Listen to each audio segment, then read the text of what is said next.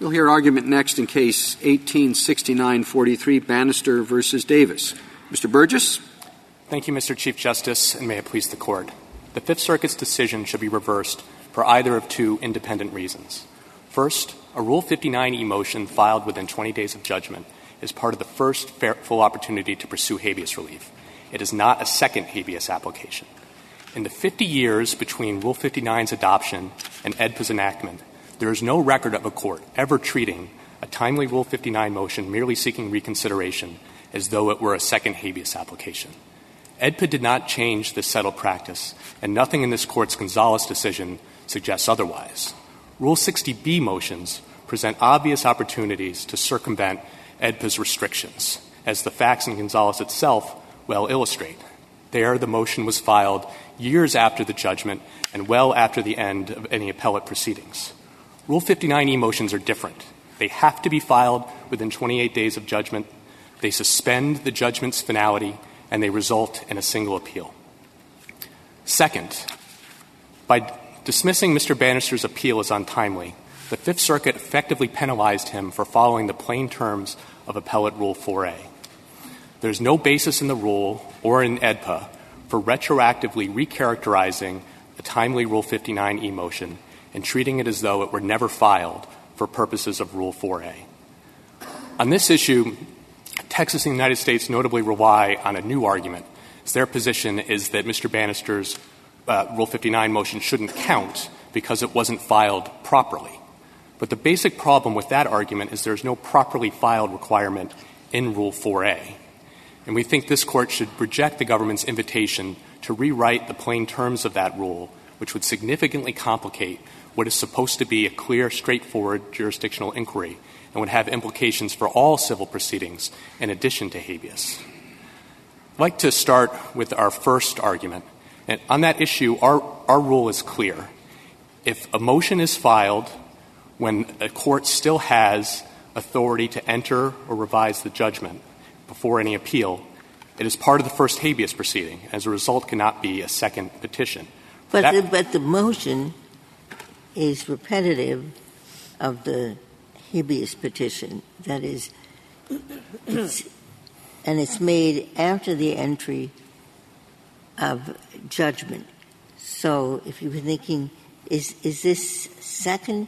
Yes, it is, in the sense that I said it in my habeas petition, and now I'm saying it again in my Rule fifty-nine E motion.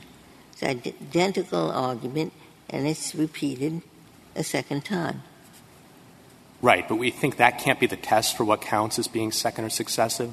The Court has noted that second or successive is a term of art, so not anything that is literally filed after the first application will be treated as second or successive.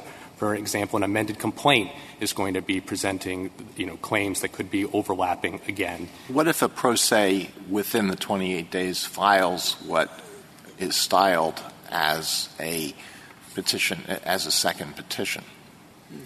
We, th- we think it probably should be characterized as a Rule fifty-nine E motion in that context to the extent it is seeking to alter or, or amend the judgment. So, no, we don't think that that would be treated as, as being a second habeas but application. It would have to meet the twenty-eight-day — It would it would have to meet the twenty-eight-day deadline. And, of course, it wouldn't have the sort of effect under Rule four A for uh, suspending the time to appeal, because it, to get that suspension effect, it actually has to be a, a motion. So basically what you're saying is that although E D P A restricts the filing of a second or successive habeas petition, a prisoner can, in effect, file a second or successive habeas petition, indeed one that is styled as a habeas petition, so long as it's done within twenty-eight days.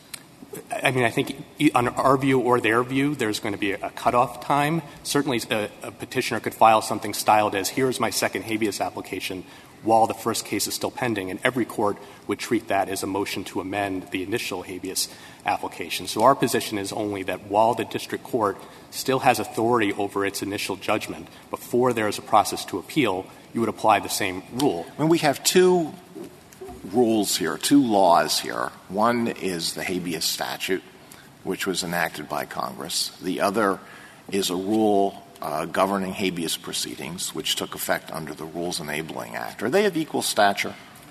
No, I mean, of, un, the, the relevant rule here, I think, is habeas Rule twelve, which provides that the rules of federal civil procedure apply as default unless they are inconsistent with E D P A, with, with the statute, or any habeas-specific rule. But since the habeas statute was actually enacted by Congress, it, it is a law uh, under the Constitution, shouldn't we take special care to make sure that it is heeded and not compromise it based on a rule that cannot alter a statute? I, I certainly agree that the statute gets precedence, but you have to interpret the key term, second or successive. And on that term, this Court has recognized that that's a term of art that basically carried forward pre-E D P A practice and precedent is sort of relevant to incorporating it. So E D P A, no doubt, tightened the restrictions on when a second or successive application could be allowed, both sort of substantively in terms of when it would be allowed, and procedurally, you have to first go to the Court of Appeals and, and get preclearance. But in terms of what would count as being second or successive in the first place, that's a term of art that basically carries forward. And the other side has, has not disagreed with our proposition that there's just no evidence that Rule fifty-nine E motions merely seeking reconsideration were ever treated as successive petitions. But why would the – what? I'm sorry. I, I don't know if this is the same question Justice Alito was, was asking or that you answered, where things that are styled second habeas. But what if it is exactly the same thing? I mean, I think it, it may be fairly common with respect to pro se petitioners. They just take the habeas uh, petition and put an, another cover on it and say fifty-nine E. Are you still going to treat that as, as not a second and successive habeas petition? I think within, you know, our rule is within the twenty-eight days when the court still has authority because, and, and the filing of a motion can suspend the judgment, that no, we don't think that that should be treated. How about putting the labels aside a moment? Um, one could argue that restyling the first as a Rule fifty-nine E is a motion for reconsideration. But how about a totally new claim, one that indisputably is not Uh, a reconsideration motion, but a motion to amend, basically, mm-hmm. um, to add a claim, something like what happened in the one decision in those fifty years that did say that adding a due process claim was an abuse mm-hmm. of the writ, okay? Right. Um, it was not a proper fifty-nine E. It was an abuse of the writ because it was adding a new claim. What about that situation? So our position is that the right way to think about that is, is exactly that it is not a proper use of Rule fifty-nine E and that it is certainly going to fail for that reason, but it should not be treated as a, a second habeas application if it is filed within that time period. That's how the Third Circuit, for example, in the Blystone decision dealt with that situation. They said, no, this was this is a style as a Rule fifty-nine E motion. It was seeking to alter amended judgment and including adding new claims. Uh, we don't think that that's a second habeas petition, but of course you can't do that under Rule fifty-nine. Rule fifty-nine is not something you're supposed to be using to uh, to raise new claims. Now, there is a, a fallback position. Uh, you know, Chief Judge Boggs in the Sixth Circuit decision, and his approach was then adopted by the Ninth Circuit, which was to say that if you are basically use, you know, you use the title Rule fifty-nine, but it's clear that's not what you're doing. You're using it to raise a wholly new claim. We think that that would be potentially inconsistent with E D P A and, and abusive. It, so and and is, it would be jurisdictional, I guess, in the sense that it would not toll the statute of limitations or the time. I mean, the time to uh, appeal. Um, if it were not a pro- if it were not a real Rule fifty-nine E motion, yeah, the one you alter- just described. Yeah. Well, I, I think the question about whether it's going to suspend the judgment turns on just whether it is seeking Rule fifty-nine E relief in terms of whether it is actually seeking to alter or amend the judgment, and if it is also raising arguments that you just can't get under Rule fifty-nine, I think that is different. And you know, this goes to our second argument, but I, our position is that even uh, on this second piece, even if the motion were jurisdictionally barred, that does not mean that it was not filed and was not pending and was not disposed of, as, as the language used by Rule four. Well, before you get to that, um, can we come back to what we can or can't infer from pre-E D P A practice? In those days, whether to entertain a second or successive petition was within the discretion of the district court. So how natural would it be for a district court in that situation upon receiving a fifty-nine E motion to say, before I get to this discretionary question about whether I would entertain this if it was a second or successive petition. I have to decide whether it is uh, something that has to be considered that or can be considered a Rule fifty-nine E motion. It, wouldn't there be a natural tendency for the judge just to jump to the final question about whether the judge is going to entertain the, it in, in as, a, as a discretionary matter? I think that's quite right, but it supports our point because the discretion wasn't to be open-ended. Certainly after this Court's Coleman decision in nineteen eighty-six dealing with the ends of justice standard, the idea, you know, the a plurality opinion of the Court said you had to make a plausible showing of actual innocence in order to bring the successive petition.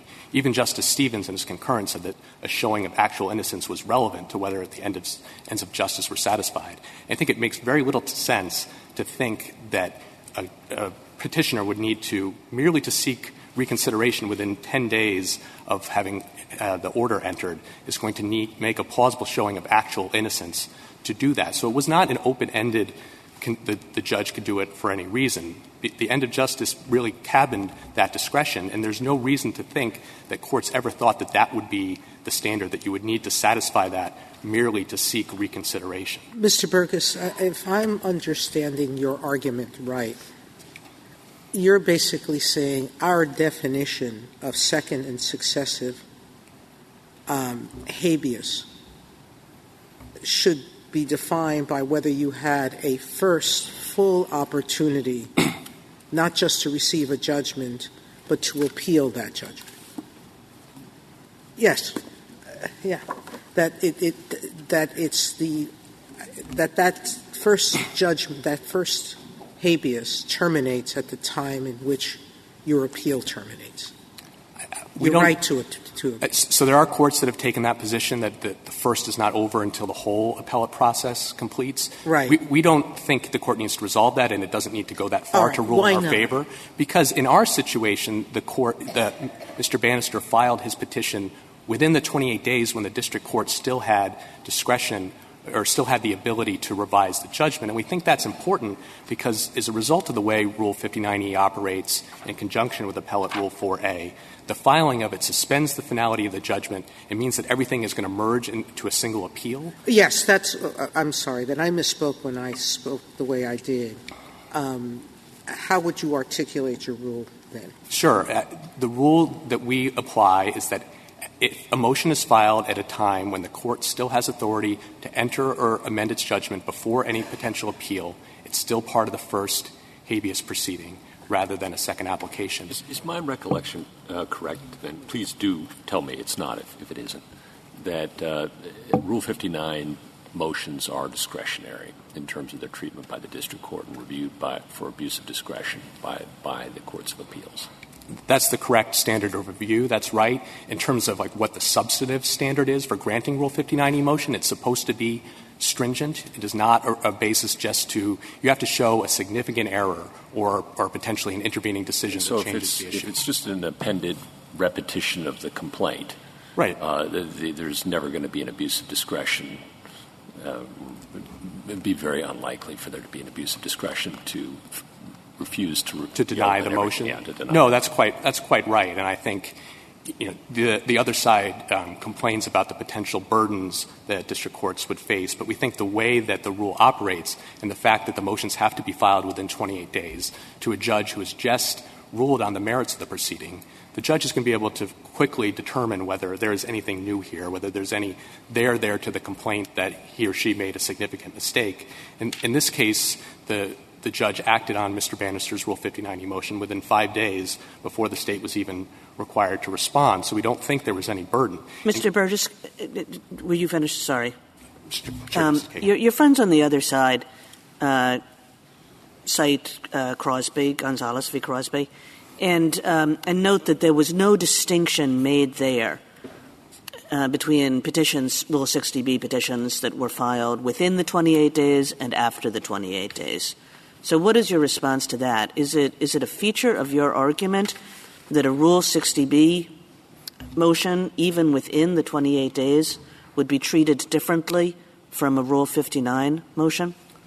Well, no. We, we think that anything filed within twenty-eight days is is subject to our rule. And, and the reason for that is the Rule sixty B motions that are filed within twenty-eight days are treated under the rules effectively as though they are Rule fifty-nine E motions. That is the way the rules were adopted, because prior to, I think, the nineteen ninety-three amendments, there was real confusion about courts were faced with the question, is this a sixty B motion? Is this a Rule fifty-nine E motion? And it's hard to tell the difference. Some courts have adopted a bright-line rule that anything filed within the twenty-eight days is going to be treated as though it is a fifty-nine E motion. And that's the position the Rules Committee adopted, and it makes it clear in the Advisory Committee notes that Rule sixty B is on the list within four A. So all courts are doing that now? They essentially convert whatever you label it, they treat it as a Rule fifty-nine motion? Certainly for purposes of the timing to appeal. I mean, the, the, the standards between them are, are quite overlapping. And in a lot of instances, of course, we're dealing with uh, pro se petitioners who might not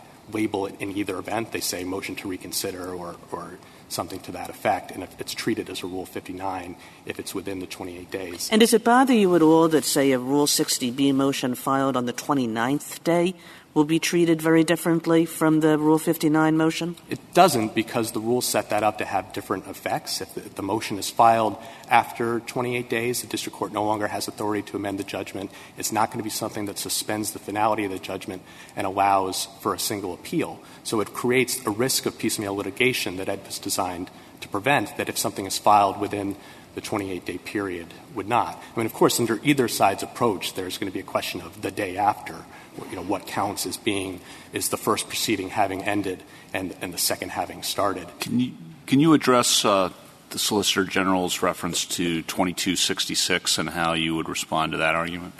Sure. So, I mean, of course, twenty-two sixty-six is a provision that's never actually been in use because it's the, the opt-in provision. As I understand their argument, they say that because um, there are specific deadlines that are listed for different sorts of motions, but Rule fifty-nine is not on the list, that that means it should be excluded from the statute. But that's not consistent with their own position, because they recognize that Rule fifty-nine E motions are permissible.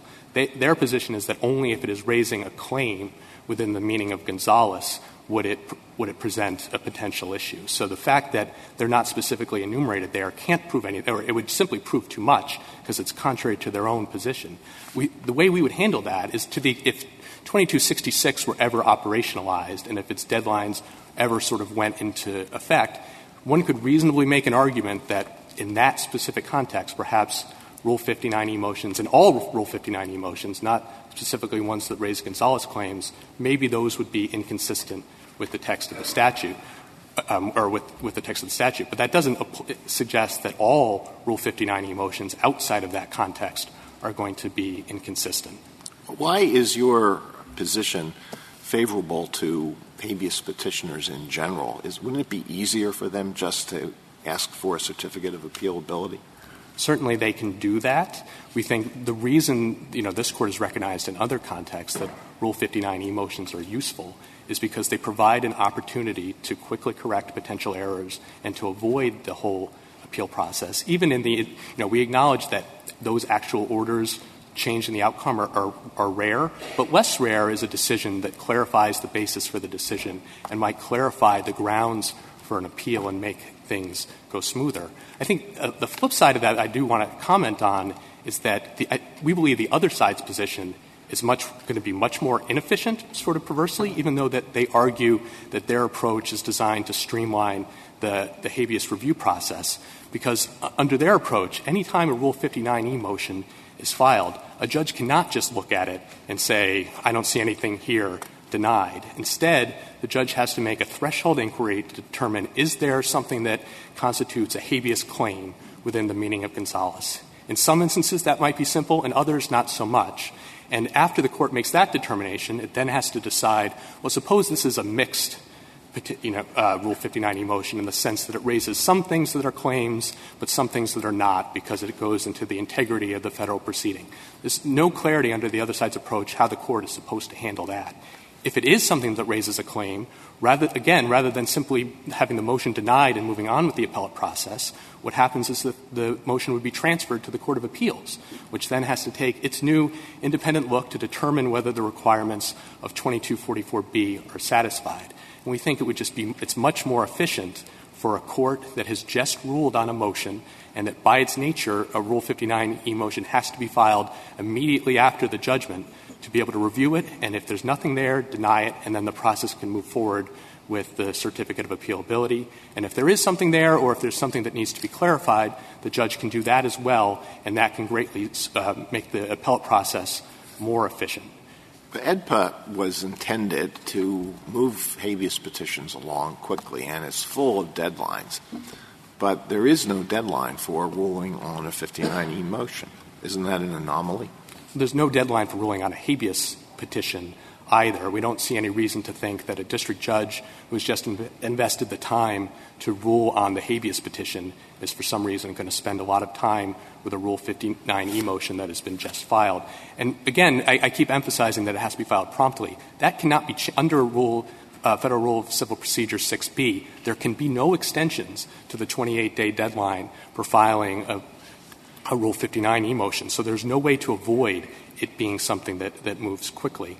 And to return to the point I was making at the outset, that's quite different from the situation in Gonzalez where you have a Rule sixty B motion that can be filed years after the judgment and presents obvious opportunities to circumvent E D P A's restrictions by reopening cases that would otherwise be closed unless you could satisfy twenty-two forty-four. And that's why we think Gonzalez just, just does not speak to the key question here. There, there was no, there was no doubt that the first proceeding had ended. So the only question the court faced was whether the sixty B motion could be close enough, is similar enough to a new habeas application that would be inconsistent with the statute not to subject it to twenty-two forty-four B. Here the question is different. It's whether this motion is part of the first habeas proceeding, and it has always been treated that way, and we see no reason for uh, no basis in E D P A to displace that settled practice. I did want to turn again to our argument about Appellate Rule four A, because I do want to emphasize that it is a distinct argument. We think that even if Section twenty-two forty-four B were relevant in the sense that it, it barred someone from pursuing fifty-nine E relief that raised a claim and prevented the district judge from acting upon it, it would not mean that, the rule, that Rule four A did not apply to suspend the judgment. And the reason for that is that the, re- the relevant requirement is that the the motion be filed, not that it be properly filed, not that it be pr- filed with, jur- with uh, in a court with jurisdiction. So under the plain text of a rule, of the rule, if a motion is filed improperly in a court that lacks jurisdiction, it nonetheless has been filed because it was received, and it nonetheless has been disposed of. Rule four A uses the term disposed of, not denied. If, if it used denied, it might be reasonable for the other side to argue that, well, uh, the judge can't deny a motion that he doesn't have jurisdiction to entertain, but he quite clear a judge quite clearly can dispose of a motion that was that was filed that he that the judge lacked jurisdiction to entertain. And we think it, it does not make sense to rewrite the plain terms of Appellate Rule four A in a way that is going to make it such that individuals like Mister Bannister, often pro se litigants who are following the plain terms of the text, are nonetheless lose their ability to pursue their first habeas appeal because a court, a year after the motion was filed, decides, well, this was actually close enough to a habeas petition that we're not going to give the benefit of Rule four A, and we are going to treat it as, un, as untimely. We don't think that is consistent with the statute. The court has no further questions. I'll reserve till rebuttal. Thank you, counsel.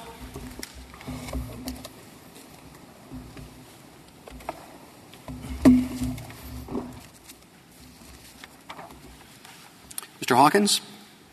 Mister Chief Justice, and may it please the Court, a ruling for Bannister would give every habeas petitioner the right to file a second round of merits briefing, demand a second decision on his claims, extend automatically his deadline to appeal, and delay the repose of his sentence.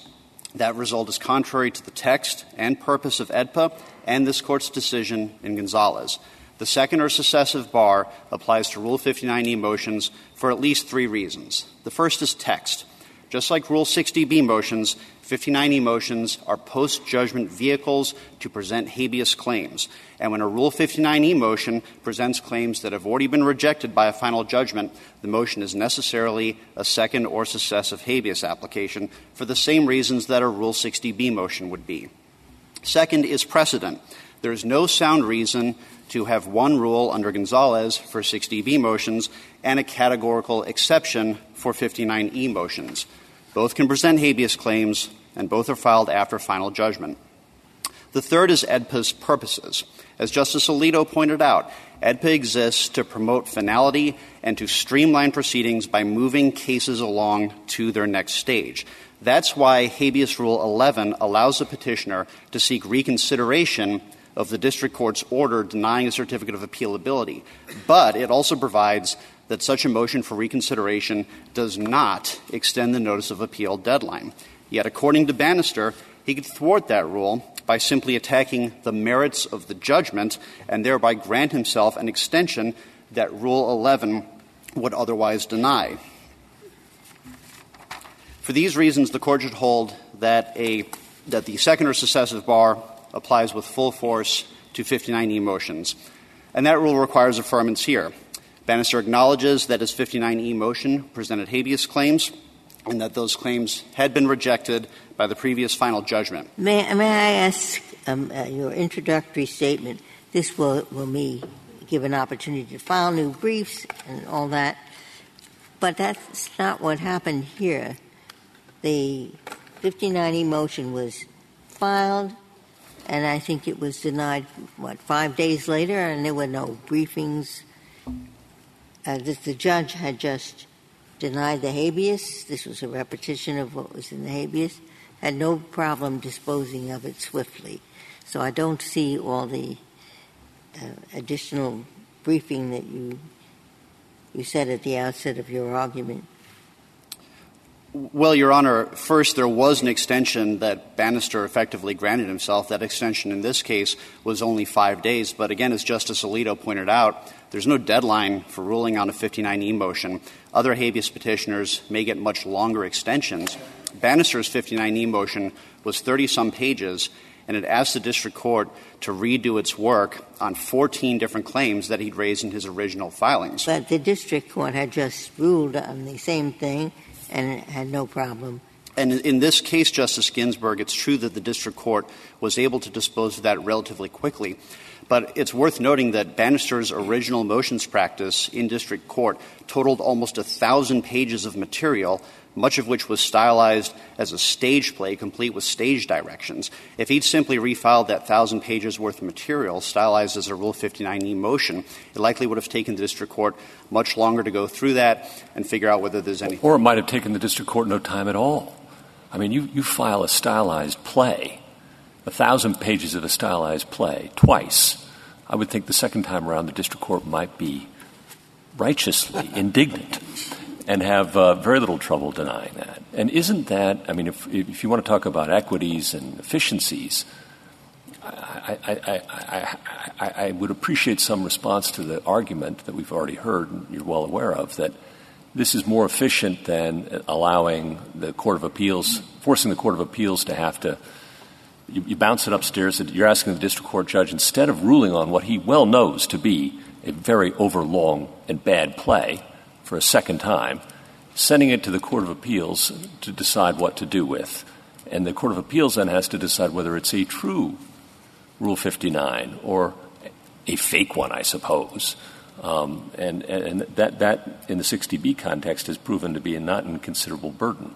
So you tell me on who, who's got the better of the efficiencies? Well, Justice Gorsuch, we've got the better of the efficiencies argument because E D P A is about moving cases along to the next stage. And by burdening the district courts with yet another motion presenting a whole bunch of habeas claims, many of which have been rejected already, is simply delaying the process further because it's granting him an extension on his N O A deadline. How do you deal with just just look at Federal Rule Appellate Procedure four A one four.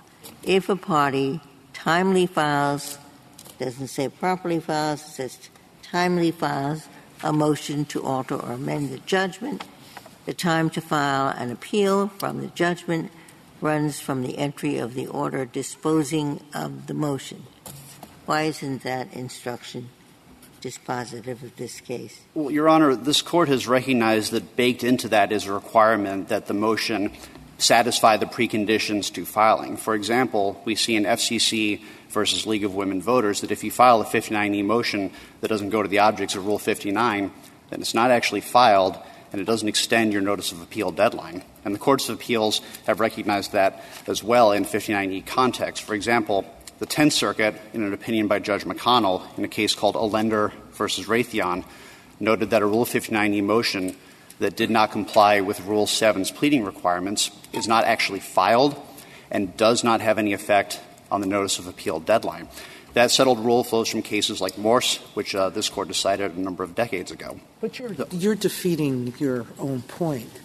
Do you have any statistics to show how long fifty-nine E motions actually take to adjudicate? I mean, I can't rely on my personal experience, but mine was not different than what happened in this case. Very quick, um, that they were decisions. But do you have any proof that there's actually an abuse of fifty-nine E so that it extends the appeal time inordinately? Well, Justice Sotomayor, two answers to that. First, as to statistics, we don't have any because many of these fifty-nine E decisions don't make it into a database where you could add them up and count them. But the second point is — Suggests that they're not very long. I don't think that's correct, Justice Sotomayor, and you don't have to take my word for it. Let me direct the Court's attention to a case out of the Southern District of Alabama called Aird versus United States. It's three thirty-nine F sub second at thirteen eleven. The district court there laments the use of fifty-nine E motions for the senseless rehashing of frivolous arguments that courts have already rejected. And there are many district courts that cite that decision to uh, express their frustration with the we can, process. We can, I, I don't know if we can find that out, but I mean, intuitively, I have, do not have that experience. But there are judges on this bench who do have the experience of being a district judge. So I guess they'll have a view. I absolutely agree. I'm thinking, first, there's one appeal. It doesn't give you an extra appeal of fifty-nine. So the issue in front of us is, is a Rule fifty-nine motion part of the same case, the first habeas that you brought, or is it a new thing? Is it second or successive? That's the question. You agree, I take it, that judge says, we're not going to have fifteen witnesses because of. Next day, lawyer says, judge, you forgot the word not in there. Oh, my God. Now, everybody agrees you should be able to do that, right? Because okay. That's before final judgment. Yeah, well, is that the reason? Or is it because it's an efficient way of getting the judge to correct his own errors? You don't have to answer that. But what I'm thinking of is you're right. But if fifty-nine does about the same thing after the final judgment in twenty-eight days, most of them will be dismissed. twenty-eight-day extension, twenty-day extension. But let's look at the ones that are granted. Now, the judge says, my God, I made a mistake, et cetera. Which is more likely? Is it more likely if you keep those cases out of the Court of Appeals that the system is all going to take much longer because the guy's going to bring it up on appeal and everybody will have to deal with this kind of thing? Or is it going to be shorter if the person who made the decision deals with it initially? That was the last argument you heard. And I would have thought to have the judge who made the initial decision very quickly correct it will save time, rather than saying, judge, you are forbidden to correct what you see as a mistake of yourself, and we're going to go to the appeals court. Well, Justice Breyer — That was his argument, I think, and I, I think it was brought up again roughly, and I want to hear what the answer is. Well, Justice Breyer, a few things in response. Number one, to the extent there's a policy judgment that needs to be made here, Congress has made that in twenty-two forty-four B, and that's conclusive. Uh, to the extent that there are errors that the district court needs to correct. No, twenty-two forty-four B, I thought, dealt, has these words second or successive. And the issue in front of us is, is the fifty-nine B second or successive, or is it part of the same case?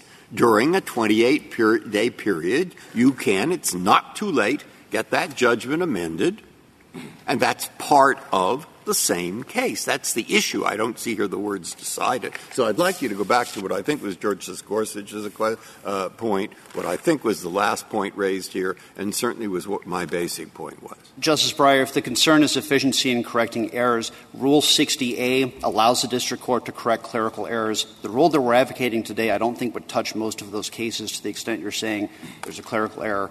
We don't object to the district court fixing that because that's not a habeas there are, claim. There are other things besides clerical errors, though, right? And what do we do? I, I guess um, what was instructive to me was the historian's brief, um, and that uh, the difference between sixty and, and fifty-nine is a dichotomy that's pretty ancient, and that trial courts have, since time out of mind, I guess, had the authority to amend their judgments to correct errors, not just clerical ones, but other significant ones that they wish to, so long as the court's in session. And and that is the end of when it, when it divests itself, when it finishes its term, that's when it goes off to the Court of Appeal. Um, and that that's what fifty-nine and sixty were aimed to mimic. I think, Justice Gorsuch, the best place to draw that line is at the final judgment. In any civil litigation, the final judgment is what determines the parties' rights and obligations relative to one another. I, I, it can immediately I, I, form... I, I understand that. I understand that. But, but you have to, I'm asking you to deal with the history, which is that that's not the case, right? The history was that after final judgment, so long as the trial court was sitting, it had an opportunity to fix its errors, substantive as well as clerical. And you've already admitted clerical, so why not really egregious errors as well? I, mean, I would have thought that you would, if, you, if you're conceding clerical errors can be corrected during the equivalent of term of court, you'd want egregious ones, too. Well, Your Honor, in, in enacting twenty-two forty-four, Congress made the decision that whatever the history might have been, it wants this going to the Court of Appeals. E D P A does not just simply codify all the old abuse of the writ doctrine, as Justice Thomas wrote for the court in, for, for his opinion in Magwood, Justice Scalia's opinion in McQuiggan versus Perkins. Well, I thought that that E D P A was not the precedent of this court, Mister Hawkins, that with respect to the meaning of second and successive, as compared to many, many other things that E D P A did that were Um, departures from what had preceded it. But that with respect to the meaning of second and successive, this Court has said multiple times that we are going to look back to the history. And the history suggests what Justice Gorsuch says it did, that Rule sixty motions were treated very differently from Rule fifty-nine motions. Well, Your Honor, the court in Gonzalez didn't look to history at all. It started with the plain text of E D P A. It said, what's a claim? What's an application? Is it second or successive? It didn't discuss the abuse of the writ doctrine, didn't look to common law, but, didn't but look sixty, to the equity rules. But sixty B is a discrete proceeding, and it results in a, a separate appeal from the ruling. fifty-nine E is so tightly tied to that first judgment. I mean, if you, if you, if the, the motion is denied, then that, that disposition merges into the final judgment, and you have one, not two, uh, documents from which you appeal. So it's it, it, it, a denial of fifty-nine E motion. What you're left with is an appeal from the first habeas. So how can it be successive or second if it is so tightly pinned to the first habeas petition and the disposition merges into that final judgment? Well, two responses, Justice Ginsburg. First, I think the same thing would be true of a sixty B filed within twenty-eight days. Yes, the and second, I think that was conceded that that is the equivalent of fifty-nine E. Your Honor, uh, Justice Ginsburg, I would ask you to look at the way E D P A treats the final judgment. In habeas Rule eleven, E D P A requires the district court in the final judgment, the same time it issues final judgment, the district court has to say whether it's granting a certificate of appealability or denying a certificate of appealability. Now, that, I think, is a very important clue from Congress, that Congress viewed the final judgment as the turning point. That's when we're done in district court and we're moving the case along to the next stage, which is in the Court of Appeals. But the, pre, the pre-E D P A practice was to treat fifty-nine and sixty differently. So you would expect some clear indication, I think, from Congress if they were going to upend that longstanding practice in repeating the second or successive language. And you started your argument by saying there's no difference between fifty-nine and sixty, but there's the twenty-eight day time period and there is the pre-E D P A history where the lower courts really did distinguish the two in this context. So how do you respond to that? Well, Justice Kavanaugh, I think that Congress did include text that clearly supplanted that, and it is the second or successive bar in Section twenty-two forty-four, which says that if you're filing a piece of paper that has habeas claims and it's second— How about an amended complaint, then? Justice Kavanaugh, an amended complaint is not a second or successive habeas application because it comes prior to final judgment. Our view is that the final judgment of the district court is the dividing line between prior or second, and that makes sense. The Congress, the text of the statute says you've got something that's prior and something that's second or successive. There's got to be a dividing line between them somewhere. Well, why isn't the dividing line when the court has power over the case? The court still has power over the case at this point. It doesn't lose it until the time to appeal runs. Why isn't that the natural dividing line? This court still has this case. Because in a couple of answers, Justice Kagan. First, as I indicated earlier, Rule eleven is a clear signal that Congress views the final judgment as the turning point in the case out of the district court into the Court of Appeals. Second, it's a general it's rule of — But the final judgment that gets suspended, for, at least for appeal purposes, the finality is suspended. That's not correct, Justice Ginsburg. The final judgment in any civil case it can be executed immediately. It's immediately a basis for collateral estoppel, for claim preclusion. Yes, but immediate- for purposes of appeal, it isn't. It, it is suspended for that purpose. No, that's also not correct, Justice Ginsburg. The deadline to appeal is suspended when a fifty-nine E is filed, but you can still file a notice of appeal immediately. That's covered by F R A P four A, four B. So the notion that there's any suspension of finality, I think, is a misnomer. That's not the correct way to look at it. Rule four is simply saying that if you file a fifty-nine E, your deadline to appeal is suspended. But in all other respects, that judgment is still final. It's still the basis of all the things that I indicated earlier. And within the meaning of Rule eleven, that's the turning point, when we're done in district court and we're going on to the Court of Appeals. What do you do with the merger that, that this is treated if the motion is denied? It merges into the final judgment. Well, Your Honor, I don't think that has any impact on my argument at all. In ordinary civil litigation, the merger principle means that the Court of Appeals is getting one appeal based on the final judgment, the denial of the fifty-nine E.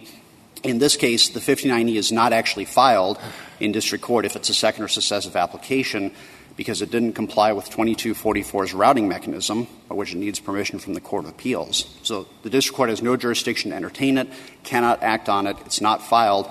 And uh, at, at that point, it's, it's effectively something the district court doesn't have jurisdiction. So is your is it your is do I have this right or not? In your in your view, uh, on day forty-two, after the original complaint was filed and they had a trial and hearing and so forth, judgment comes in. The lawyer reads it.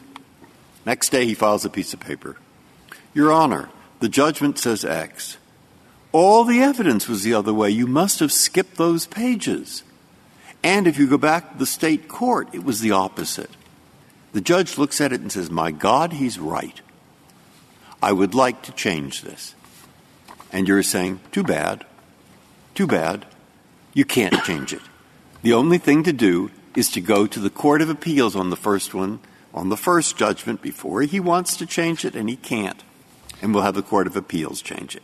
Is that what your view is? Not quite, Justice Breyer. My view is this. That piece of paper that Your Honor is talking about mm-hmm. has to be routed through the Court of Appeals in order for the district court to entertain it. But I'm not no. saying that E D P A divests district courts of their inherent power. I didn't say that. I just said that if I take your argument, then you see what the point of my example was, that this is a pretty good waste of time, and that's why we have Rule fifty-nine, to prevent those wastes of time. That's my argument, and that's what I want to hear you respond to, if that's okay. May I respond, Mister Chief Justice? Sure. Well, uh, Your Honor, as I indicated earlier, to the extent there's a policy judgment being made here, Congress has clearly determined that it wants these going to the Court of Appeals. Congress was surely aware that there may be instances in which the district court could quickly and easily dispose of a second or successive application, whether it's a sixty B, a fifty-nine E, a twenty-two forty-one, or anything else. Congress made that decision for us. Thank you, counsel. Thank you.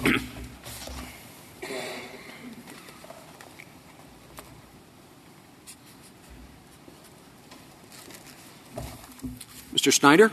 Mister Chief Justice, and may it please the Court. Justice Breyer, I'd like to start with the, the last question that you asked, and then I'd entertain any other questions.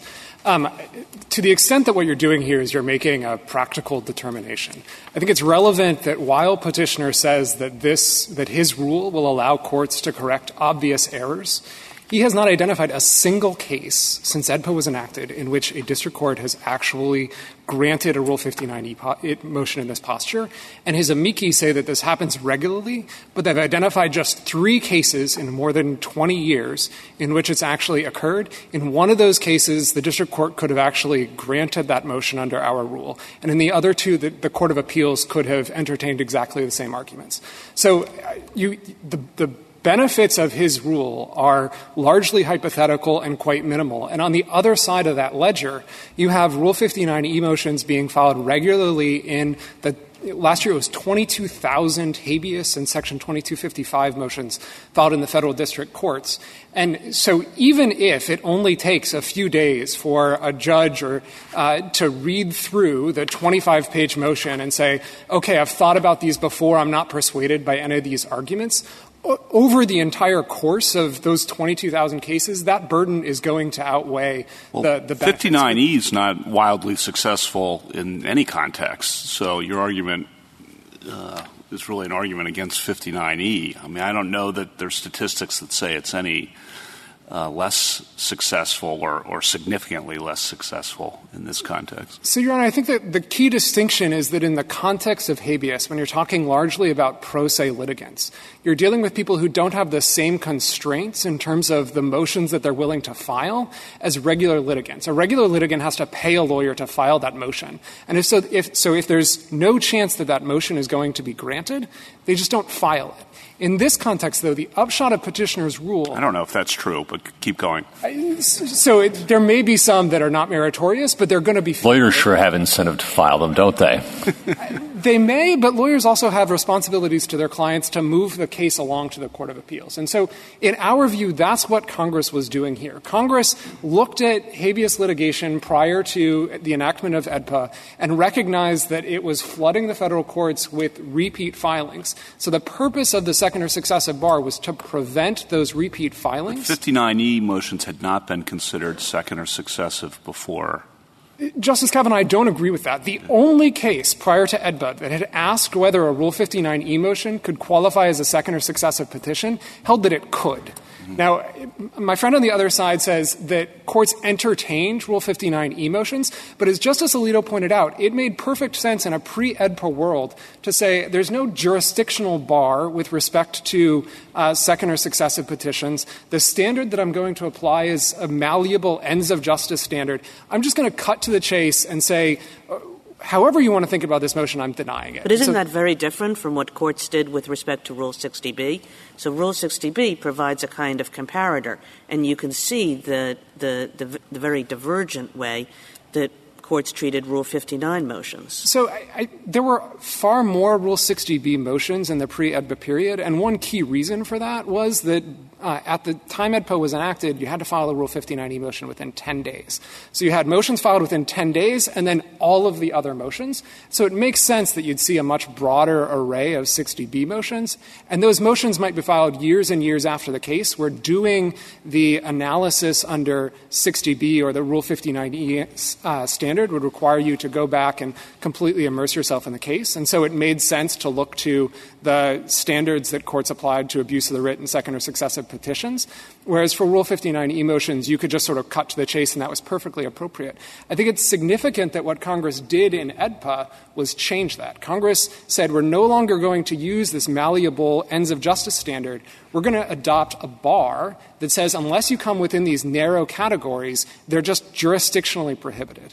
I, I want to turn, if I could, though, to the text that Congress actually — You wouldn't bar all fifty-nine E motions, right? It wouldn't bar all fifty-nine E motions. And, it, and the argument on the other side is, therefore, the district court's going to have to make a threshold jurisdictional determination, which could be uh, complicated and mixed. There might be mixed questions there. And what's the point?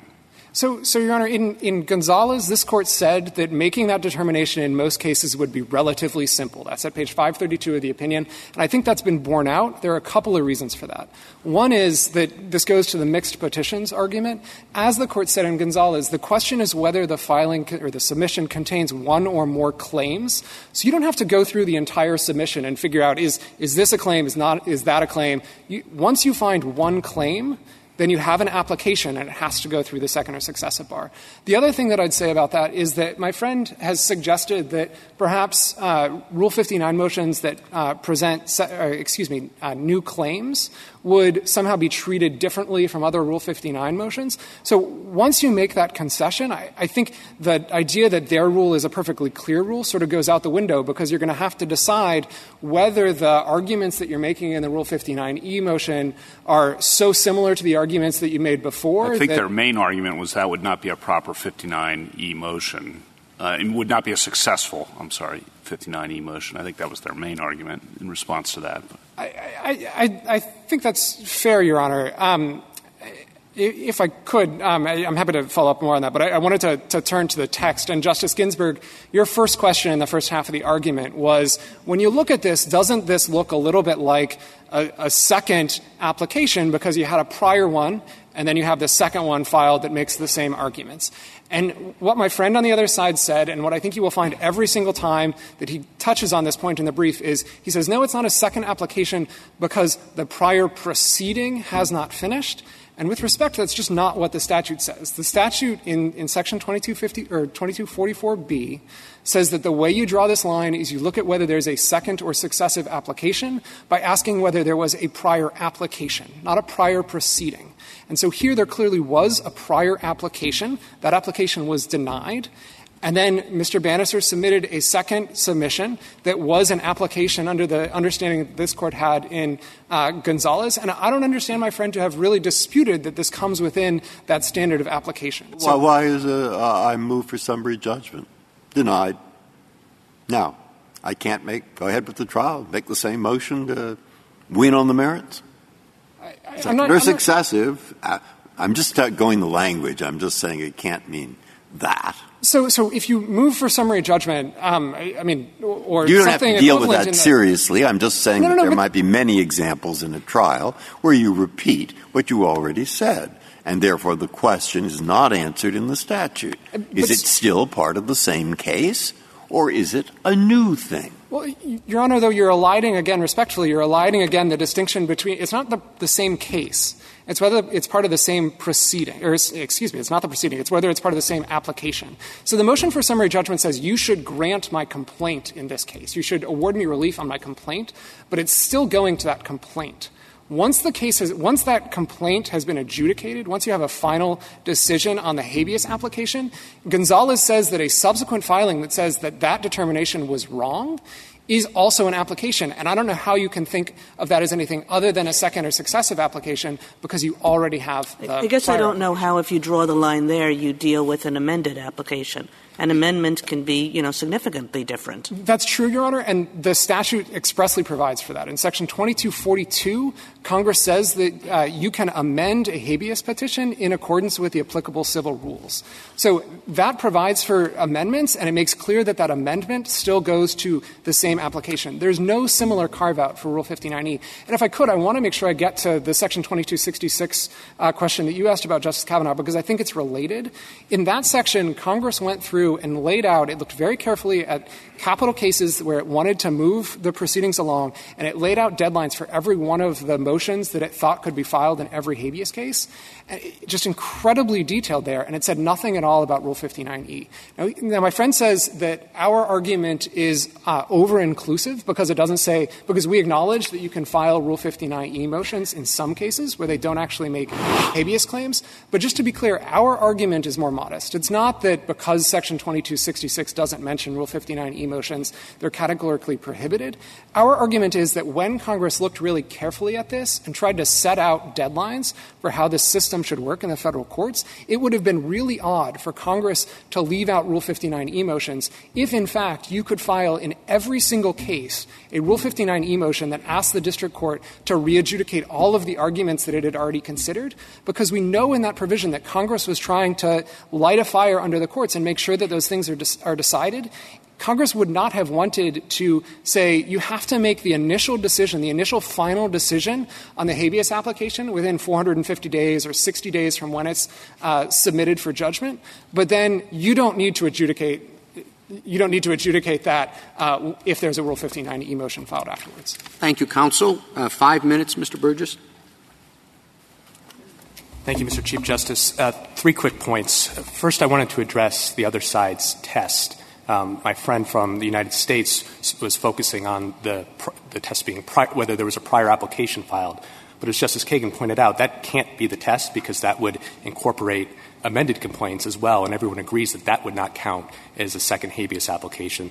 The, the fallback position that uh, I think Texas has forcefully advocated is that it should be the time of judgment, but that, too, is inconsistent with the structure of E D P A because in that, if you followed that logic, a petition for rehearing, which clearly is something that is in the, in the appellate courts, which clearly is something that is filed after judgment, after the Court of Appeals has reached a determination, is asking them to say, hey, you got it wrong, we want you to revisit that, would not would also be a habeas application. Their answer to both of those points is that, well, E D P A specifically contemplates Uh, amended complaints and specifically contemplates petition for rehearing. But I take that just as an acknowledgement that their test is inconsistent with the structure of the statute, and they're having to develop ad hoc exceptions in order to, to read them in. And remember, under rule, uh, habeas Rule twelve, the Federal Rules of Civil Procedure, as a default, apply in habeas proceedings. You have to demonstrate an inconsistency with the statute. So the fact that E D P A doesn't specifically call them out and, and recognize Rule fifty E motions does not establish an inconsistency. The other point I wanted to make, I, I didn't hear a response from the other side to Justice Gorsuch's question about why their process is not going to be much more burdensome in practice. A lot of the other side's arguments go to a theory that there should not be Rule fifty-nine E motions in habeas at all. But, of course, that's not their position, and they can't get there as a matter of text. So it just is going to be the case that in every instance a district court is going to need to make this threshold inquiry about whether something is presenting a claim. Mister Snyder said that that inquiry is going to be easy to determine, and maybe in some cases it will, but there certainly are going to be hard cases, and I think Fifth Circuit precedent alone bears that out. For example, the Fifth Circuit considers a motion that, that argues to the district judge, hey, you just missed this argument. You didn't rule on it at all. The Fifth Circuit considers that to be an attack on the integrity of the judicial proceeding, which is distinct in their view from uh, arguing district court, you got it wrong. Similarly, the Fifth Circuit takes the view that alleging a conflict of interest by uh, habeas counsel would be an attack on the integrity of the proceeding, even though this court recognized in Gonzalez that merely arguing that, appellate, that uh, habeas counsel missed an issue or failed to develop it would not be something that goes to the integrity of the proceeding. The, the point is not whether the Fifth Circuit is right or wrong about those classifications, but that there are boundary cases and that it can be difficult, and to require a fifth, the a district court to make those threshold determinations and then potentially to have a court of appeals make a different determination about it is going to be much less efficient, is going to create real uncertainty about rules that are supposed to be clear and, and, and are linked to the time to appeal. And the last point I'd like to make uh, is with regard to Rule four A and to Texas's argument about that. Their argument, as I understand it, relies on examples that exclusively involve instances that are not seeking genuine Rule fifty-nine E relief, and you need to look beyond the pleading to, that, to, to at least that extent.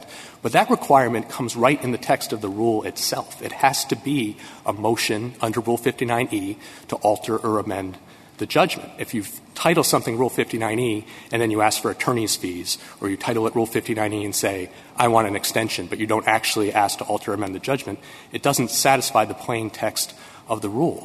But Texas has expressly conceded, this is at page forty-four of their brief, that Mister Bannister did file a true Rule fifty-nine E motion. They just think it should be subject to Section twenty-two forty-four B.